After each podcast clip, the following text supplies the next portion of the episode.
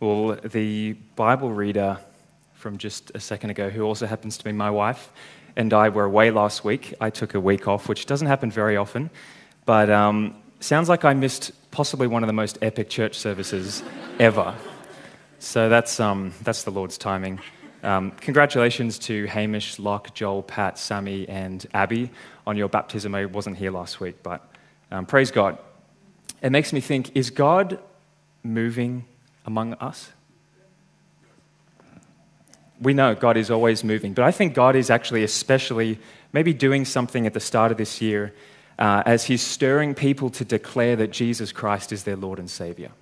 And that's what baptism is. Baptism is the declaration of faith Jesus Christ is my Lord and Savior. And I think it's actually the Lord's timing that we would come to tonight's passage in the year after the week that we've had, because it's a passage all about the Lordship of Jesus. And that's what baptism is about. So, the question I want to ask you at the start of this message is Who is the Lord of your life? Or lady?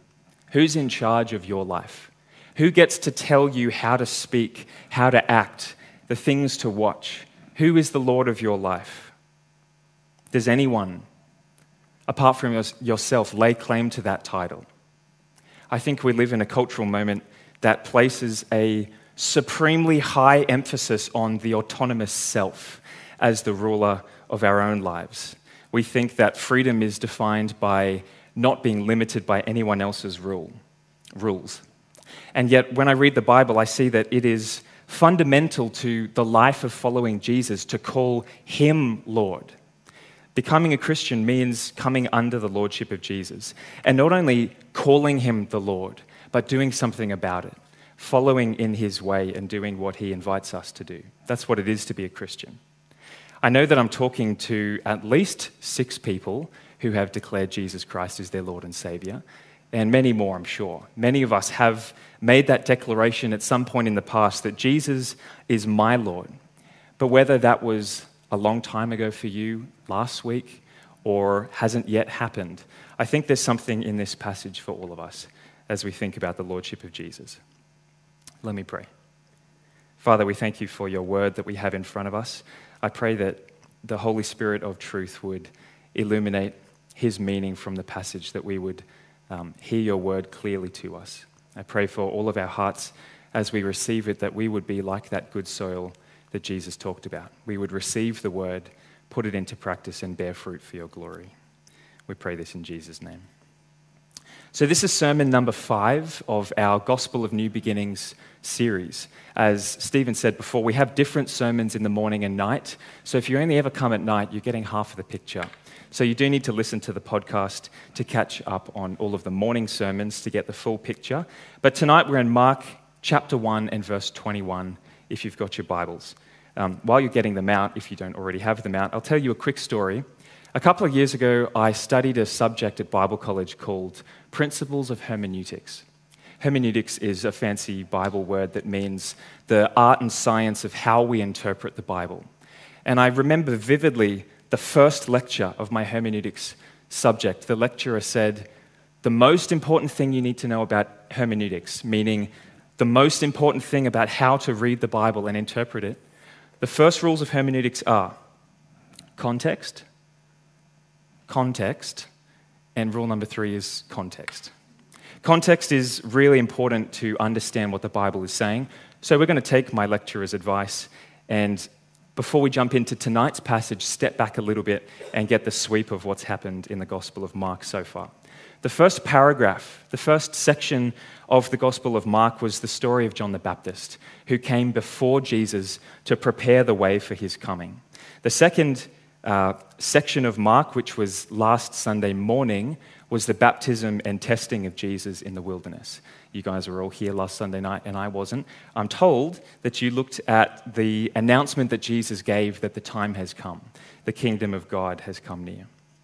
This morning, we looked at the passage of Jesus calling his first disciples who left everything to follow him, which brings us to tonight in a passage which my Bible has the paragraph title Jesus Drives Out an Impure Spirit. I'm struck by how quickly Mark gets into things. He doesn't spend three chapters on the birth story of Jesus or a um, 18 verse prologue like John does. He gets straight into the story and he puts it up in our face.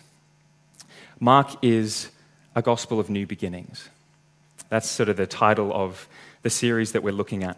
Mark is a gospel not so much about the words of Jesus, the teachings, the parables, but it's about the actions of Jesus, and especially the way that people respond to him. So I think part of why Mark gets into things so fast is he wants to put Jesus before us in a striking way and see how we respond to him. And that's what our passage does. This is our passage on the screen, Mark 1 21 to 28. When I have been looking at this, I'm struck by how much Mark fits into such a short passage. I mean, it's not that short, but it's got a lot in it. There's so many um, threads or ideas or ways that you could take this passage. But what I'm grateful for is the discovery from a few commentaries that Mark, as the author and compiler of this short narrative, has chosen to structure the passage in a particular way that helps point to the central idea that he wants to raise. He uses a literary device called a chiasmus. You might remember what a chiasmus is from high school English. It comes from the Greek letter chi, or chi, to be correct. Chi is the letter X. It's a big X. And so a chiasmus, as a literary device, is sort of an X shaped passage, meaning you would have line A, line B, line C, line D, line C, line B, line A. It works in and then back out again as uh, an X shape. And the reason that a person like Mark would use a chiasmus is to direct our attention to what is in the middle of the X. That is the central point of the passage. So, Mark 1 21 to 28, we're going to work through it and see if it follows a chiasmus pattern. But it does, because I wouldn't waste our time.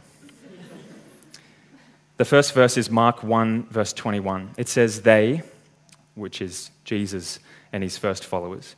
They went to Capernaum, and when the Sabbath came, Jesus went into the synagogue and began to teach. If it is a chiasmus, we should find that the first and last verses have something in common. So we'll go to the last verse, which is Mark 1, verse 28. News about Jesus spread quickly over the whole region of Galilee. Do you notice any common themes, repetitions between the two? It's a location. It's setting Jesus within a location, firstly in Capernaum and then within Galilee. It's Jesus plus location is sort of the bookend of this passage. Mark is intentionally pairing these two verses together. Now we move inward from the top and from the bottom.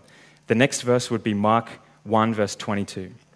The people were amazed at his teaching because he taught them as one who had authority, not as the teachers of the law corresponding verse would be verse 27. The people were all so amazed that they asked each other, What is this? A new teaching and with authority. He even gives orders to impure spirits and they obey him. What's the common theme? Authority, amazement. That's probably an easy one. The people were amazed.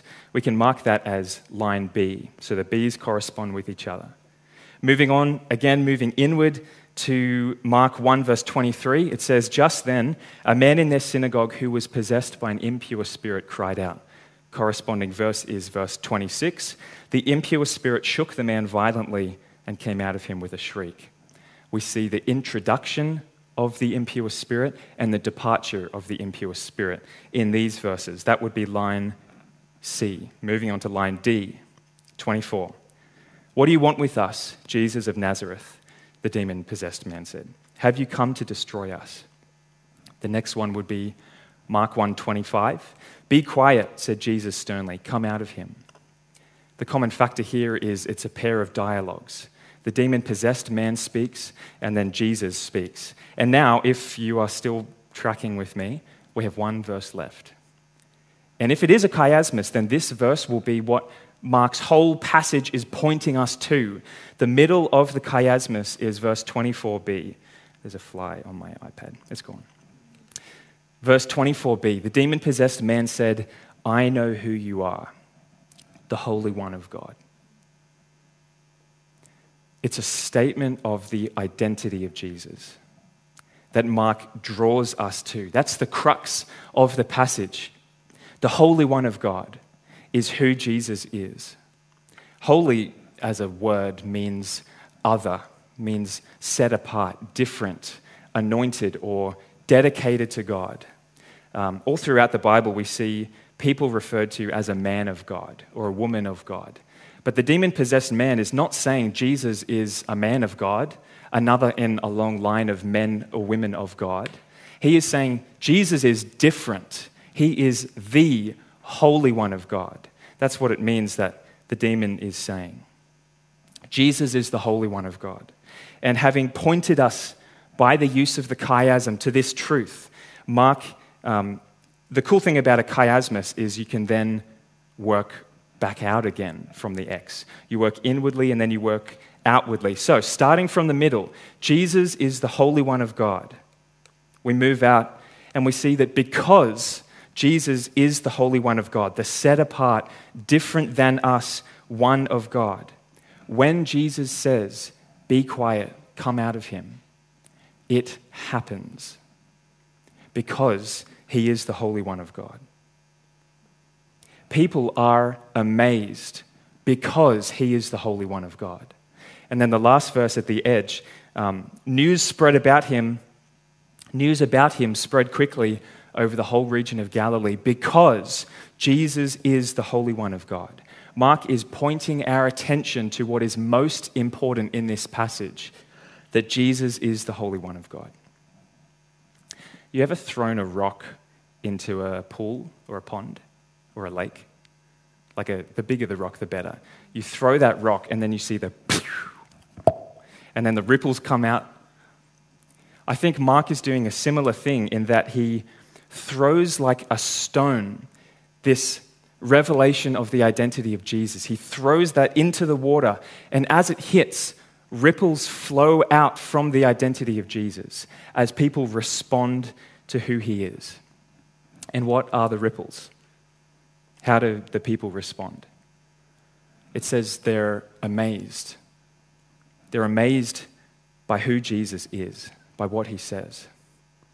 At the start of the passage, toward the start and towards the end, we have this picture of the people being amazed by the things that Jesus does and the words that he says. Mark 1:22 says the people were amazed at his teaching because he taught them as one who had authority and not as the teachers of the law. Mark 1:27 the corresponding verse the people were all so amazed that they asked each other what is this a new teaching and with authority. He even gives orders to impure spirits and they obey him. The people were amazed. I think to be amazed is one of at least three responses that we can have to Jesus. The first one is to be amazed.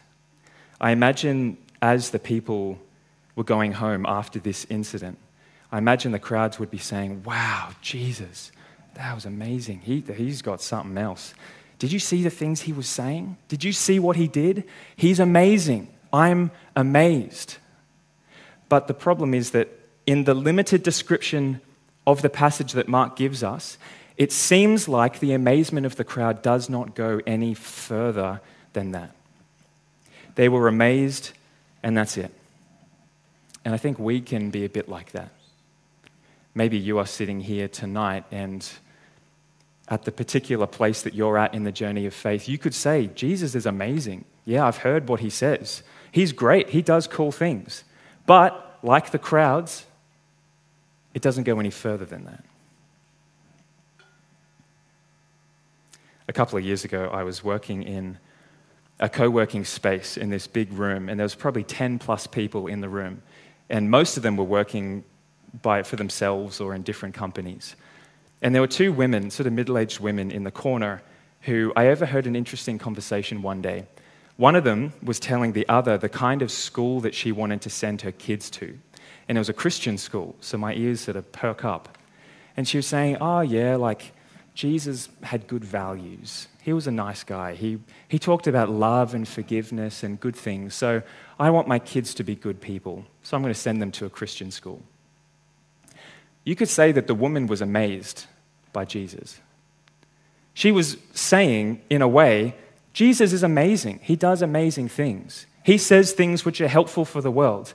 But for that woman, I know because I sat in a room with her for a long time, I don't think she's a follower of Jesus. Her amazement never went any further past that point. And that is so less than the life that Jesus invites us to. He invites us to more than just being amazed by the things that he says. Jesus is worth far more than our amazement. The second response we could have to Jesus is to be amused by him.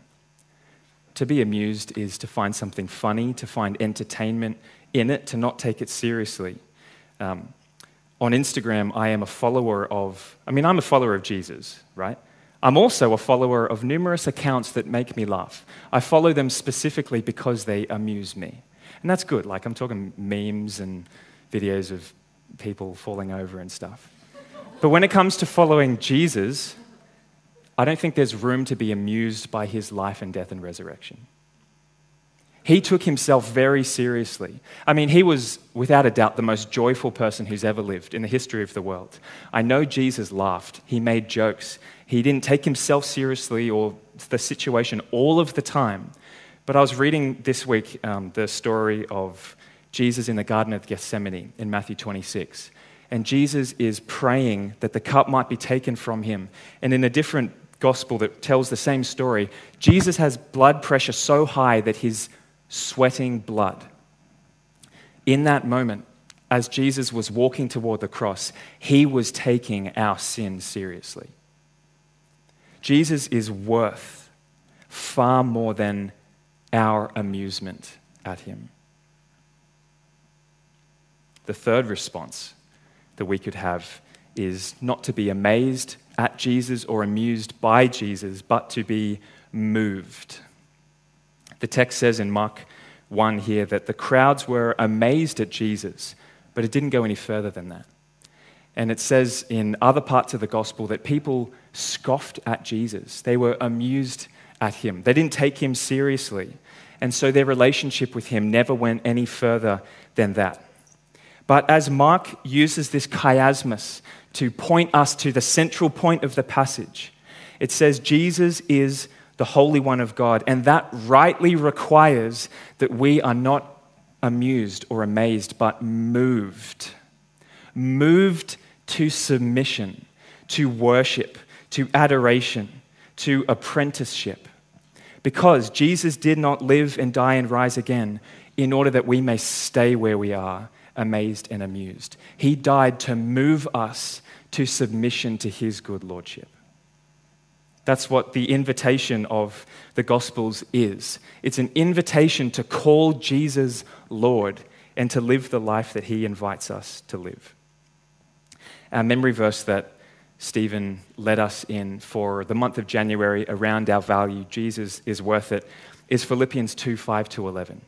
And it says in that second half, after it says Jesus was humiliated and crucified, it says, Therefore, God exalted him to the highest place and gave him the name that is above every other name, that at the name of Jesus, every knee should bow, actually be moved before the name of Jesus, and every tongue acknowledge that Jesus Christ is Lord to the glory of God the Father. We are supposed to be in view of the identity of Jesus, the Holy One of God, we're supposed to be moved to our knees in submission to His Lordship. That's the right thing to do when we come before the Holy One of God. So, what is your response to Jesus? Are you amazed by Him? That's good if it goes further? Are you amused by him? That's probably not good. You should maybe stop that. But most importantly, have you been or are you now being moved by him? Moved by his identity as the Holy One of God.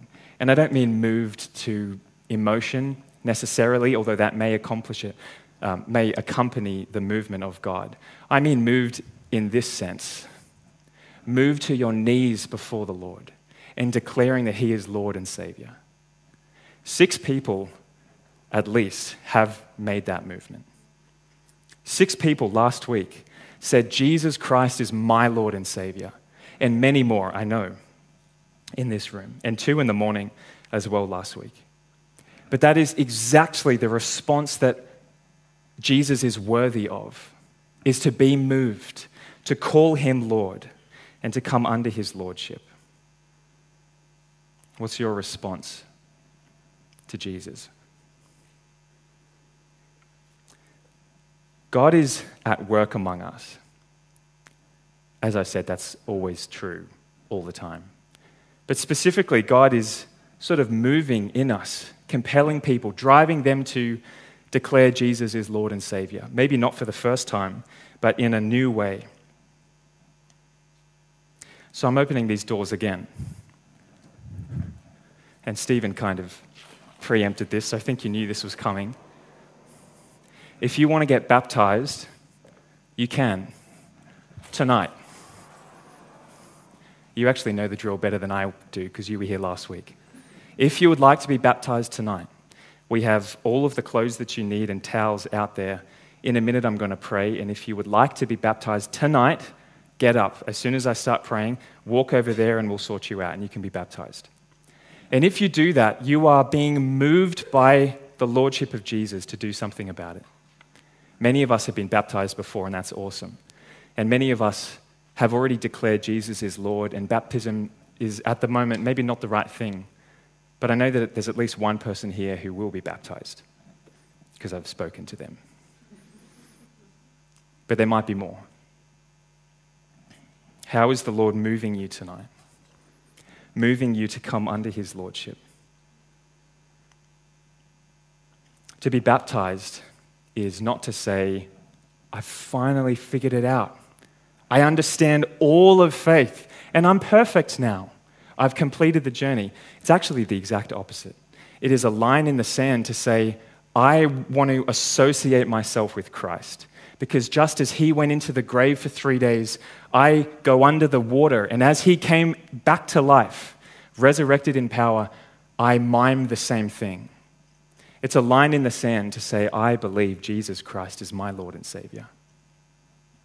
So, how is the Lord moving you tonight? Maybe He's moving you to want to be baptized or to respond in different ways, to declare him Lord. And so I return to that question that I opened the message with Who is the Lord of your life? Who is the one who gets to tell you how to live, how to speak, how to think, how to behave, how to dress, the things to watch, and not to watch, to read. Who is the Lord of your life? I pray that you will discover, as I have and many have in this room, there is no better life on this earth than to live under the lordship of a good and gracious and humble and loving and merciful King, Jesus. There's no better life. And in this process of coming under the lordship, being moved by the identity of Jesus as the Holy One of God. It will involve saying yes to things and saying no to things as the Spirit shapes us and convicts us. It'll involve starting some things and stopping other things because Jesus says so. Because you have said, He is my Lord, and He gets to be Lord of my life, and He gets to guide my life. There are things to say no to and things to say yes to when we live under the lordship of Jesus. So I'm going to pray now and submit myself and you, if you are following me, to the lordship of Jesus. And as I pray, if you want to be baptized and take that step, please just head out as soon as I start praying. And then we'll worship together. Let's pray.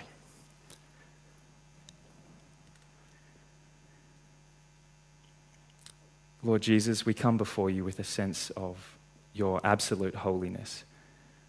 You are the name above every other name, and we can't do anything but come before you and bend our knees and remind ourselves that you are worthy, the Lamb slain before the creation of the world, who we will worship for all eternity.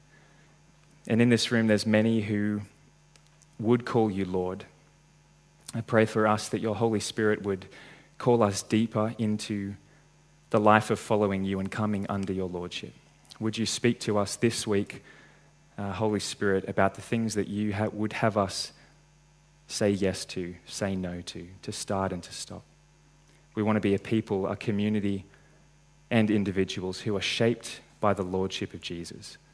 And for those here who maybe have not come under the Lordship of Jesus, would you move them by your Spirit? Compel them even now to acknowledge that Jesus Christ is Lord to the glory of God the Father. And as we worship now, we glorify you and we lift up your name and we say, You are worthy, King Jesus. So would you receive our praise? In the name of Jesus, we pray. Amen.